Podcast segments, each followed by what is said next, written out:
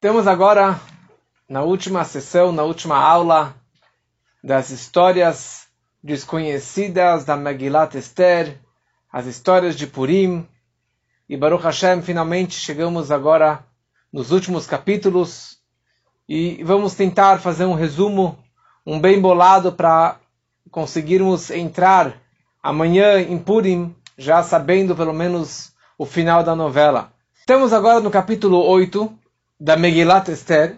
Acabamos de contar no, no, final do capítulo 7 como o Haman ele foi enforcado, ele foi enforcado com seus dez filhos e dessa forma terminou o perverso Haman, terminou a história do Haman. Vem a Megillah e nos descreve, eu vou ler em português primeiramente, quem tem português para acompanhar é sempre muito bom. Naquele mesmo dia, deu o rei Ahasverosh, a rainha Esther, a casa de Amã, o opressor dos judeus. E Mordecai veio perante o rei, porque Esther lhe fez saber o que ele era dela. Então, primeiramente, a Megillah está nos escrevendo o seguinte: Haman foi morto. O Ahasverosh agora ele está cara a cara com a Esther e daqui a pouco aparece Mordecai. E a Esther não tinha certeza que ele realmente amava ela, porque agora ela revelou que ela era uma judia. Então o Hashverosh ele vira para Esther ele fala: Minha querida esposa, minha querida Esther, não pense que eu estou bravo com você não tenho nenhum sentimento negativo contra você. Pelo contrário, agora eu te amo muito mais. Não tenho nenhuma razão para odiar os judeus. Eu não tenho nada no meu coração pelo fato que você convidou o Hamano junto com para nossa refeição. Eu não tenho nada no meu coração pelo fato que você nunca me revelou até agora que você era uma judia, quem era a sua família e que o Mordecai era seu tio. Nada. E como prova do meu amor, e como prova que eu não tenho nada contra ti, Enei betaman natati lester. Eu estou te dando a casa do Haman, a casa desse maior antissemita Haman, eu estou dando você, para você, Esther, de presente. Não somente a casinha dele, todos os palácios que ele tinha, toda a fortuna que o Haman ele tinha, tudo eu estou dando para você de presente, Esther. Porque o Haman era uma pessoa extremamente rica. A única pessoa que estava equiparada na fortuna de Haman era o próprio rei Ahasverosh. Só para entendermos a fortuna que o Haman ele tinha. Eu estou te dando o palácio dele, todos os palácios, e mais ainda eu estou te dando Zeresh, a mulher dele, os filhos dele, os escravos dele, tudo que pertencia ao Haman, eu estou te dando de presente e faça o que você bem quiser com essas pessoas. Ou seja, dessa forma você vai ser a mulher mais rica do mundo. Fora que você é a mulher do Ahashverosh, a minha esposa. Você é a rainha. Você vai ser a rainha mais rica do mundo, porque você está herdando também toda a fortuna que pertencia ao Haman. E dessa forma todo mundo vai temer a você e as pessoas não vão ousar em atacar os judeus, porque você é a rainha Esther, você é uma judia, então ninguém vai ter a coragem de te atacar e de atacar os judeus. E olha só como que Deus faz as coisas. Midá keneged midá. Na mesma moeda que queriam fazer contra o Mordecai, contra o povo judeu, foi exatamente o que aconteceu com Haman. Haman ele queria matar todos os judeus e pegar todo o dinheiro deles ele foi morto e toda a fortuna dele acabou passando para os judeus, acabou passando para Esther. Olha só. E na verdade o Ahashverosh ele fez isso tudo antes que o Haman fosse enforcado, antes que ele fosse morto, para que o Haman ele visse todo o dinheiro dele, toda a fortuna dele, todos os palácios dele, a mulher dele, os escravos dele, os filhos dele, todos sendo colocados debaixo da mão da Esther. Olha só que incrível. Todos foram colocados para que ele realmente percebesse que o que ele queria fazer com os judeus acabou sendo feito com ele, ele acabou perdendo toda a fortuna dele. Haman ele tinha um plano de enforcar o Mordecai no pátio da sua casa, naquela forca de 50 cúbitos. No momento que a casa dele, a mansão dele, foi dada de presente para o Mordecai, para Esther, na prática, o Haman foi enforcado na árvore, na forca, na casa do Mordecai, elas por elas. Exatamente o que ele queria fazer com Mordecai foi feito com ele. Olha só como que Deus ele faz as coisas, como que ele acaba castigando os culpados da forma que ele queria culpar os outros. Como eu falei na aula de ontem, que Deus ele retribui com bondade, tovot. Deus ele retribui com bondade. Mas para algumas pessoas, Deus ele retribui com maldade, quer dizer, aquilo que ele queria castigar, ele acabou sendo castigado. E aqui aparece uma coisa muito interessante. Perguntam nossos sábios, Haman min haTorah minain. Onde consta o nome de Haman na Torá? Porque Esther, já falamos uma vez que Esther vem da palavra astir, que significa ocultamento, ocultação, que ela se escondeu, ela se escondeu do Ahashverosh, ela escondeu a sua, a sua identidade, a sua família, a sua religião. Então essa palavra astir consta na Torá. A palavra Haman, onde consta a palavra Haman na Torá? A palavra Haman vem de um versículo do Gênesis, da primeira paraxá da Torá, na história de Adão e Eva. Quando que Adão comeu do fruto proibido que Deus havia ordenado que ele não comesse daquela árvore, Deus apareceu no paraíso, no Ganeden, e, Hama, e, o, e o ele se escondeu junto com a Rava, com a Eva. E Deus começou a chamar Adão, aonde, a Yeca, onde você se encontra? E ele falou, por que você está se escondendo? E daí Deus virou para ele e perguntou, Hamin ha'etz shamarti lo? Hamin ha'etz. Será que da árvore que eu te ordenei que você não comesse, você comeu dela? Hamin. Será que da árvore? Rei, mem, nun, sofit. É as mesmas letras de Haman. Bonito, tá bom. Mas o que, que tem a ver com com a outra? O que significa, qual a ligação entre a árvore de Adão e Eva com a vida de Haman? E qual é uma lição para a nossa vida atual? Se formos analisar a vida de Adão e Eva no paraíso, logo que eles foram criados, Deus falou: vocês têm tudo do bom e do melhor. Vocês têm todas as árvores do campo, têm a presença divina, assim, tranquilo, não precisam de roupa, não precisam de joias, não precisam de nada. Mas uma única coisa, Adão e Eva, vocês não podem comer. Vocês não podem comer daquela árvore do conhecimento do bem e do mal. E que nem quando a gente vira para uma criança e você fala, ó, só não abre aquela porta, só não mexe nessa faca. O que, que a criança vai fazer? Exatamente o oposto. Exatamente aquilo que você ordenou que ele não fizesse, é isso que ele vai fazer.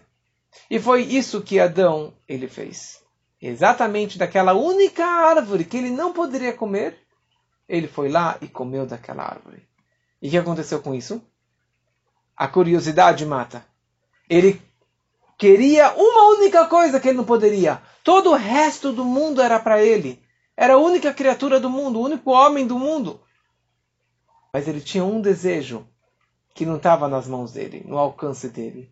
E por causa disso, ele perdeu tudo. Ele morreu na sequência. Ele foi expulso do paraíso. Entrou o mal, o conhecimento, conhecimento do mal dentro de si. A maldade, o conhecimento do mal. E ele perdeu tudo aquilo que ele tinha, a presença divina. Ele teve um downgrade. Ele desceu de um nível espiritual, afastou Deus, Deus do mundo e assim por diante. Haman, como falamos, ele tinha tudo ele era o primeiro ministro, ele era o grande conselheiro do rei, ele tinha toda a fortuna do mundo, ele tinha o carimbo, ele tinha o anel do rei. Tudo, tinha mulher, tinha filhos, tinha escravos, palácios e mansões. Todo mundo se ajoelhava para ele. Todo mundo que encontrava o Haman se curvava para ele. Menos uma única pessoa. Mordecai. Mordecai Mordecai não se curvou, não se agachou, não abaixou a cabeça para o Haman. E estava queimando o coração do Haman. Ele começou a ficar com raiva. Ele falou: com todo o dinheiro que eu tenho, com todo o ego, o orgulho, a posição que eu tenho lá no palácio, eu não estou feliz, porque eu não tenho uma pessoa que, abaixa, que não abaixa a cabeça para mim. E por causa disso, ele criou todo o problema e criou todo o decreto para matar todo o povo de Mordecai. E, consequentemente, ele perdeu tudo. A fortuna, perdeu a mulher, perdeu os filhos, perdeu os palácios, perdeu o posto e foi enforcado com vexame, com aquela história da semana passada, com, com carregando o Mordecai, com excrementos na cabeça, e a filha dele morrendo, ele perdeu tudo. Porque é uma única coisa que não estava no alcance dele. Eu não sei se a comparação é exata, mas a Rússia o tamanho da Rússia, acho que é o país maior do mundo, ou era a União Soviética, mas olha o tamanho da Sibéria, o tamanho da Rússia, tudo que eles têm. Mas eles não têm um paizinho, um paizinho lá que se chama Ucrânia. E por isso ele está perdendo milhares e milhares de soldados. E com todas as sanções do mundo, perdendo fortunas e fortunas e fortunas. Por quê? Porque ele quer mais um país. Ele quer mais um domínio. Não estou apoiando nenhum partido, mas essa é a lição para a nossa vida. Muitas vezes nós temos tudo do bom e do melhor, mas a gente morre de inveja. A inveja mata. E às vezes é uma coisa tão boba, tão imbecil, tão insignificante, mas você vai gastar sua vida, seu tempo, sua cabeça para conseguir a mulher do outro, o dinheiro do outro, o emprego do outro, o celular do outro, o carro do outro, a casa do outro se contente com aquilo que você tem. Que é isso o que eu dei ontem também, sobre saber agradecer a Deus e agradecer ao outro, e dessa forma nós seremos mais felizes, e não ingratos e insatisfeitos como Adam ele foi, como Haman ele era, e assim por diante. Então a Megillah continua nos descrevendo que Mordecai balifne Melach. O rei chamou Mordecai. No momento que ele descobriu que a Esther tinha um familiar, tinha um Mordecai, que adotou ela como filha, que era tio dela, que educou ela, que deu tudo do bom e do melhor antes que eu a conhecesse, então eu preciso conhecer essa pessoa maravilhosa. Eu preciso conhecer seu tio. Então ele chamou o Mordecai e conversou com o Mordecai. E ele falou: Sabe o que? Você agora é o meu primeiro-ministro. E aquele anel que tinha o carimbo real que estava no dedo do Haman, Tó, Mordecai, agora você faz o que você bem quiser com isso. Você faz o que bem quiser com a fortuna do Haman, e com a mulher do Haman, e com os filhos de Haman. Faça o que você bem quiser. E naquele momento, Hashverosh anulou aquele decreto tão severo que o Haman havia feito.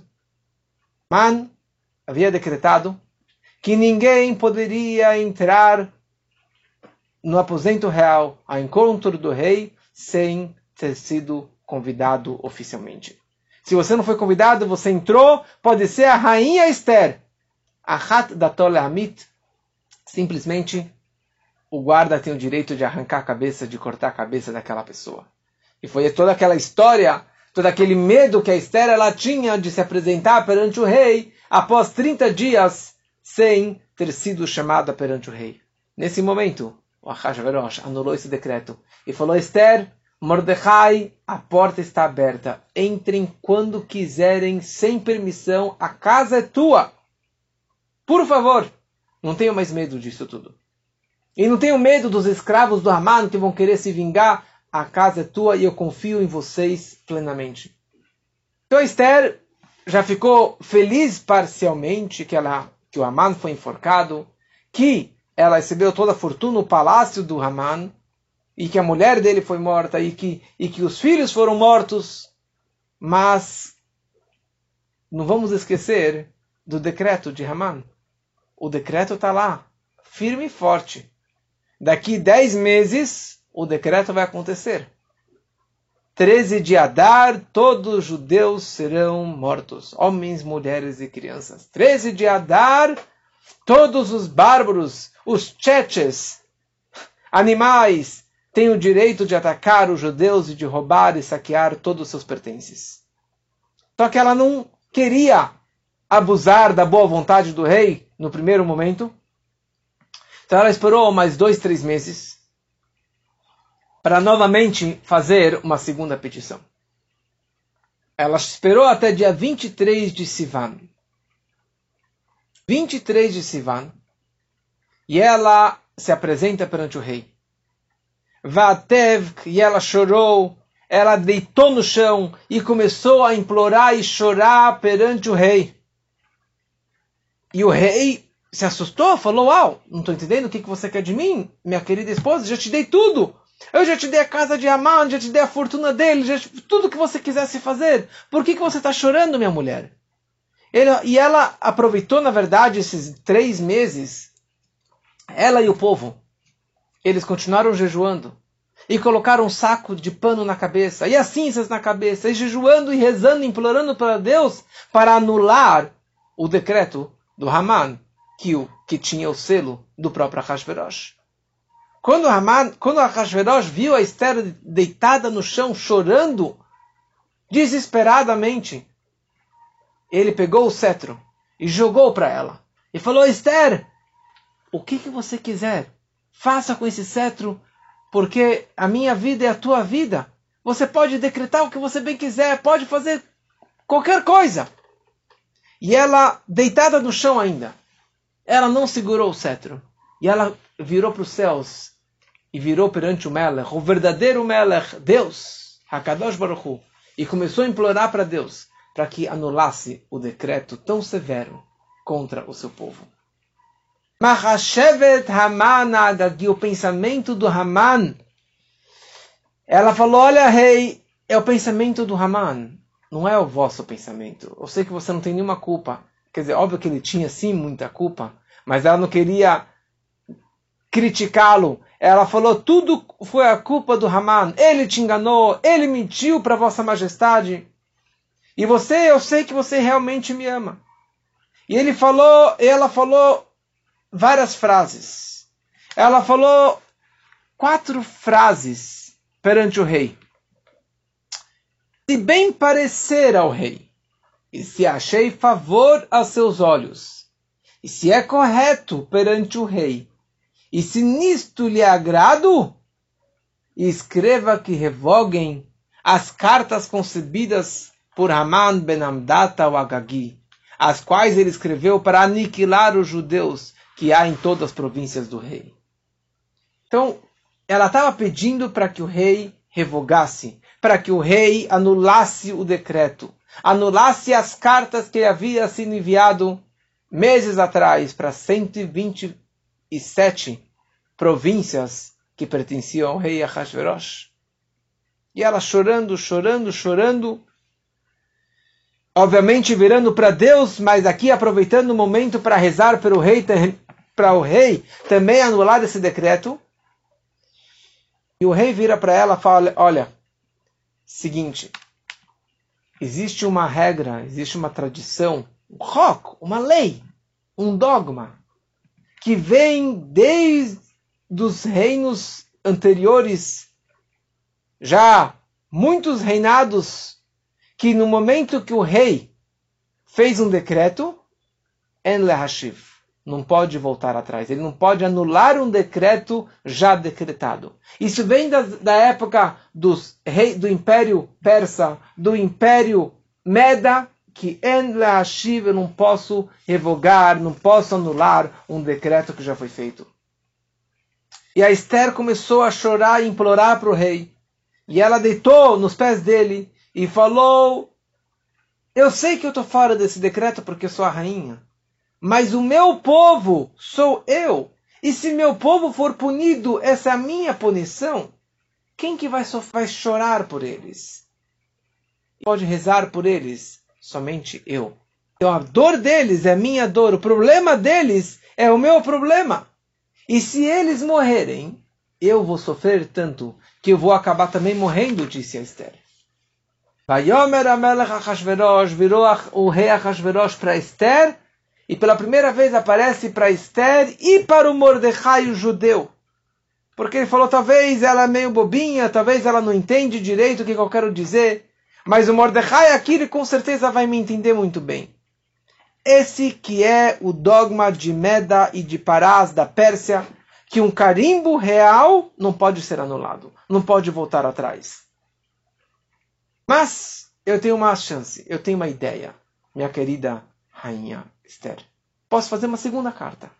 Eu posso escrever uma segunda carta com o carimbo real desmentindo as cartas do Haman, anulando as cartas do Haman, falando que as cartas que o Haman enviou, ele enviou por conta própria, que essa foi a verdade, que as coisas que ele escreveu naquela primeira carta, o Haman, ele modificou as palavras do Ahasverosh. O fato era que o que o Ahasverosh não sabia que seria para aniquilar todo um povo e não sabia oficialmente que era o povo judeu. Então aquelas cartas, as primeiras cartas estavam no nome do Haman e esta carta agora está no nome do rei. Então isso com certeza será possível de anular. E Esther, não se preocupe com os antissemitas. Não se preocupe com aqueles que odeiam os judeus, que já tinham naquelas épocas. E até hoje existe o antissemitismo. Ela falou, não tenha medo de nada disso. Não tenha medo nem do Aman, nem dos seus filhos que já foram enforcados. Agora, todos aqueles antissemitas, aqueles bárbaros que vão querer atacar os judeus, os judeus eu coloco nesse decreto oficial, nessa, nessa carta, com o meu carimbo, com o meu selo, que os judeus eles têm o direito de autodefesa, de autoproteção e de atacar todos aqueles que vão vir atacá-los. Quando isso? Naquele dia, do 13 de Hadar, do dia 13 de Hadar, que foi quando caiu o sorteio do Haman para aniquilar to todo o povo de Israel, nesse mesmo dia, naquele um dia, todo povo judeu tem o direito de se proteger. Ele escreveu então essa carta oficial, fizeram 120 cópias, assim ele enviou para todas as 127 províncias que os judeus teriam o direito de batalhar, de guerrear contra todos aqueles que quisessem atacá-los. E aqui tinha, na verdade, eles tinham uns nove meses pela frente, oito meses pela frente, porque os judeus não tinham exército de Israel, não tinha tzavá. E aqui seria tzavá Haganá Leparas, Lebavel. Eram judeus de todo mundo que precisariam se armar. Ele deu armas para os judeus se protegerem, para atacarem, deu dinheiro para eles e deu treinamento para que eles soubessem se proteger nesse grande dia. No dia 23 de Sivan ele escreveu as cartas para que no dia 13 de Adar os judeus pudessem se proteger. E assim essas cartas foram espalhadas por todas as províncias, por todos os lugares. E quando chegou finalmente aquele dia, resumindo um pouquinho a história, os judeus eles atacaram e atacaram e venceram as batalhas e venceram contra todos aqueles que lhe queriam fazer mal. E o, o povo de Shushan, onde que era a capital, eles precisavam de mais um dia para as batalhas e conseguiram matar todos aqueles que quiseram atacar o povo de Israel. E por isso que em Shushan, ou em Jerusalém, fazem a leitura de Purim, a leitura da Megillah, no dia seguinte eles comemoram mais um dia em lembrança ao milagre que aconteceu em Shushan. E a Megillah conclui dizendo que em lembrança aos milagres que aconteceram naquele Purim, a Esther era, ela vira para o Mordecai. Na verdade, ela vira para o Sanhedrin, para o Supremo Tribunal Rabínico. E ela pediu que Tvuni Ledorot, eu quero que vocês escrevam essa minha história, a história de a história de da Megilat Esther, a história de Purim, que vocês escrevam isso num pergaminho com pena. E mais ainda, eu gostaria que isso entrasse na coleção do Tanakh, Torá Nevi'im Ktuvim. Existem 24 livros que começa com Gênesis, com cinco livros da Torá, dos profetas e das escrituras, dos salmos do rei Salomão e rei Davi, e assim profetas, e já tinha terminado essa coleção. E ela pediu para o Supremo Tribunal Rabino que, que incluíssem o livro da Megillat Esther dentro dessa coleção. E eles aceitaram. E esse foi o último livro que foi colocado dentro dessa coleção do Tanakh. E por isso, nós comemoramos o dia 13 de Adar, que hoje à noite, 13 de Adar, nós comemoramos jejuando. Por que jejuamos nesse dia? Porque amanhã será um dia de jejum. É um dia não em comemoração, não em lembrança à destruição do templo como todos os outros jejuns. Esse jejum é chamado de Tanit Esther. Mas nós não jejuamos amanhã porque Esther jejuou aqueles três dias. Porque ela jejuou, como falamos, um dia antes de Pesach, o primeiro dia de Pesach e o segundo dia de Pesach, que é proibido jejuar. Hoje em dia, com certeza. Então nós não, jejua, não jejuamos em Pesach. Jejuamos em Adar. E não fazemos três dias de jejum. Então qual é a razão que nós fazemos esse jejum? Os sábios explicam que nesse dia, vai Kaalu Ayudim, que os judeus eles se reuniram para guerrear contra seus inimigos. Da mesma forma que era na época de Moisés, de Moshe Rabbeinu. Sempre que havia uma batalha, o povo jejuava. Jejuava para Deus pedindo força e energia para conseguir vencer a batalha. Eles sempre jejuavam na época do, do, de uma guerra. Não os combatentes, não os soldados, porque são de força física, mas a família que ficou em, casa, os homens que não puderam ir para a guerra, eles estavam jejuando. E naquela situação, todo o povo foi para a guerra, todos os homens foram para a guerra.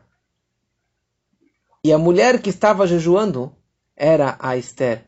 A Esther jejuou no dia 13 de Adar, rezando para Deus, pedindo para Deus para que os soldados judeus vencessem essa batalha.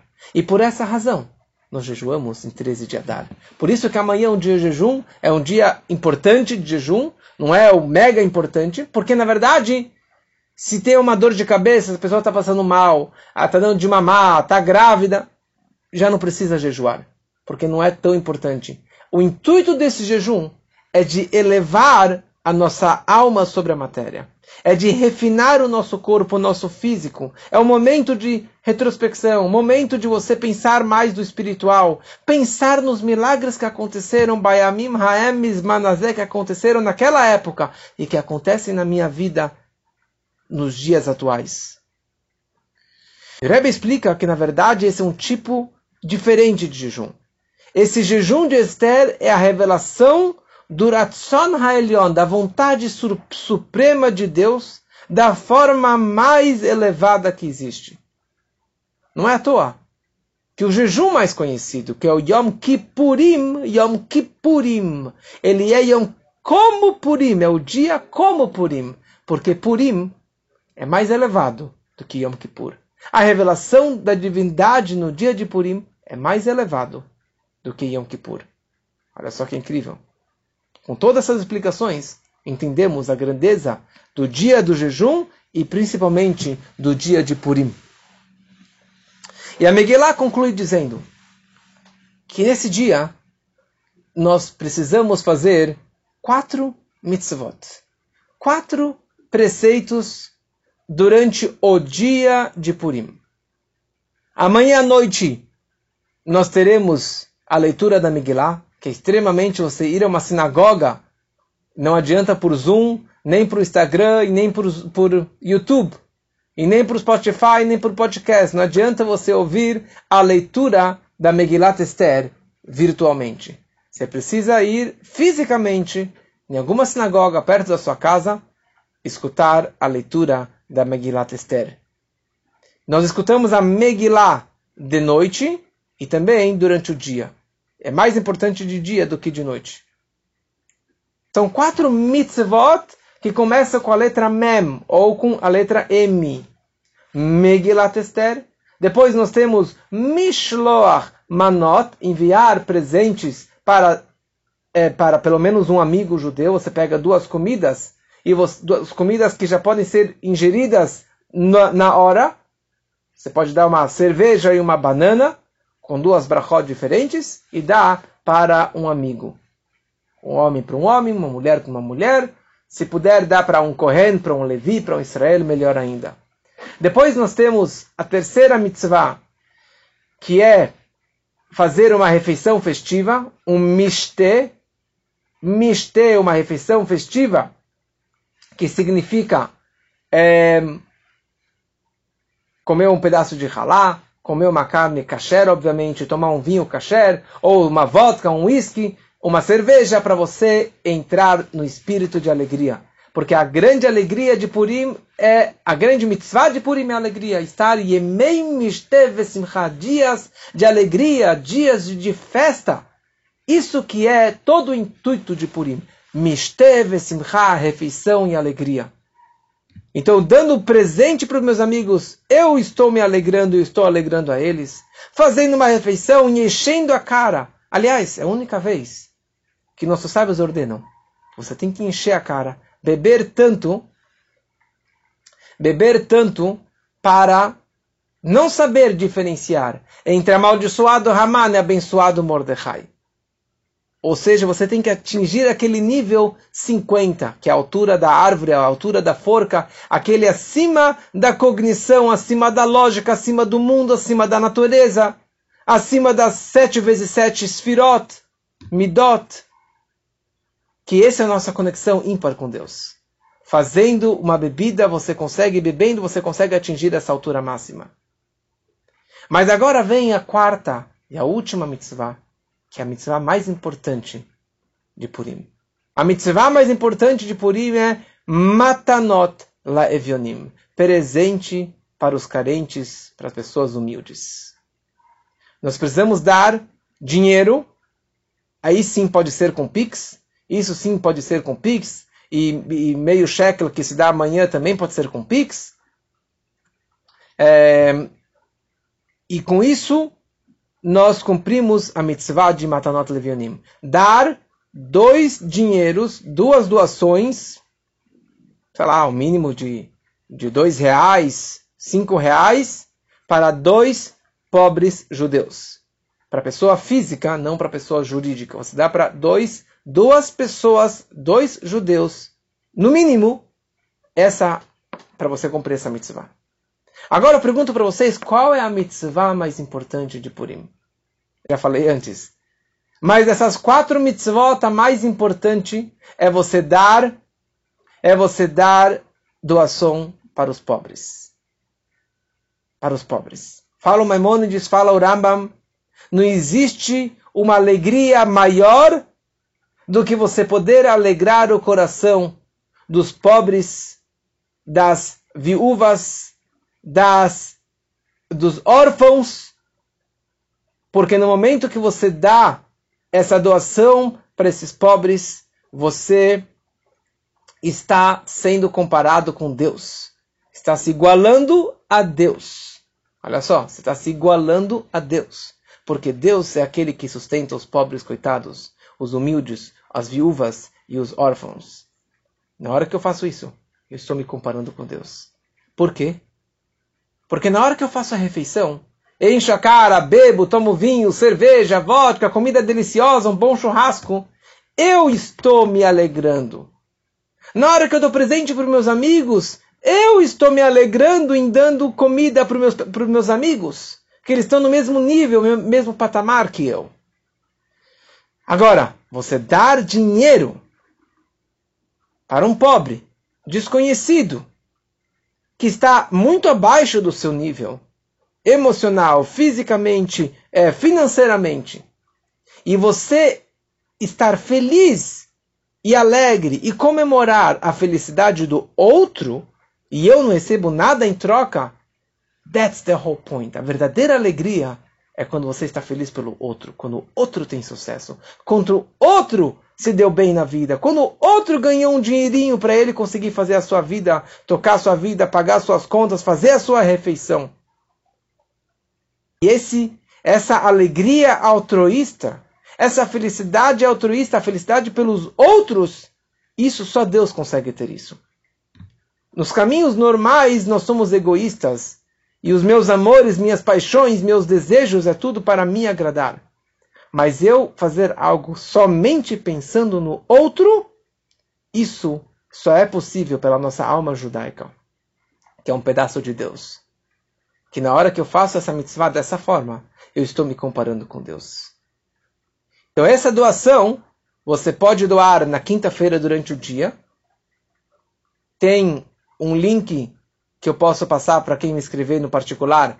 Eu posso te passar o link da onde você fazer essa doação e isso vai ser encaminhado diretamente para uma pessoa, para pobres da comunidade que precisam dessa ajuda. Então, com isso, concluímos esse curso. Acho que foi maravilhoso. Eu espero que vocês gostaram, que vocês curtiram. Eu aprendi muita coisa, muitas pessoas aprenderam muitas coisas e que possamos aprender e levar todas essas histórias para a nossa vida porque como Baal Tov ele dizia, consta na halakha, na lei judaica. A pessoa que lê a Megillah de trás para frente, deu a louca. Ele pegou e começou a ler o capítulo 10, depois o capítulo 9, depois o capítulo 8, até o capítulo 1. Ele não cumpriu com a sua obrigação. Fala o Baal Shem Tov. A pessoa que lê a Megillah de trás para frente, que ele fala que a história de Purim é uma história lá de trás, é uma história lá do passado, e não tem nada a ver com a frente, não tem nada a ver com a minha vida, com o século 21. Como que a música diz, Chag Purim, Chag Purim, Chag Gadol, Layeladim, é uma grande festa para as crianças. É, festa para as crianças, dá presente para as crianças, fantasia das crianças, comida para as crianças. Loyatsa, você não cumpriu com a obrigação porque Purim na história das crianças. Com todas essas aulas, com todas as explicações, com explicações práticas de como que podemos aplicar isso na nossa vida, nós percebemos que isso aqui não é uma história do passado. O antissemitismo continua, e olhe lá, o ódio continua, mas as lições da fé e da imuná incondicional em Deus, e que para revertermos decretos contra o nosso povo, nós precisamos acertar as contas com Deus e não sermos como Haman, Hamin Haetz, de desejar, desejar outras coisas, e uma coisa que não está no meu acesso, e acabar perdendo tudo, são lições atuais para a nossa vida. Então, se você conseguir vivenciar essas mensagens, essas mensagens e trazer na prática, então você, Yatzai Dehová, você realmente vai cumprir com a obrigação da leitura da festa de Purim. Hak para todos. Então, Amanhã, jejum. Amanhã à noite, leitura da Megillah. E na quinta-feira, fazer Mishloch Manot, Matanot Levionim, a refeição e mais uma vez a leitura da Megillah. Um Chag Purim Sameach para todos.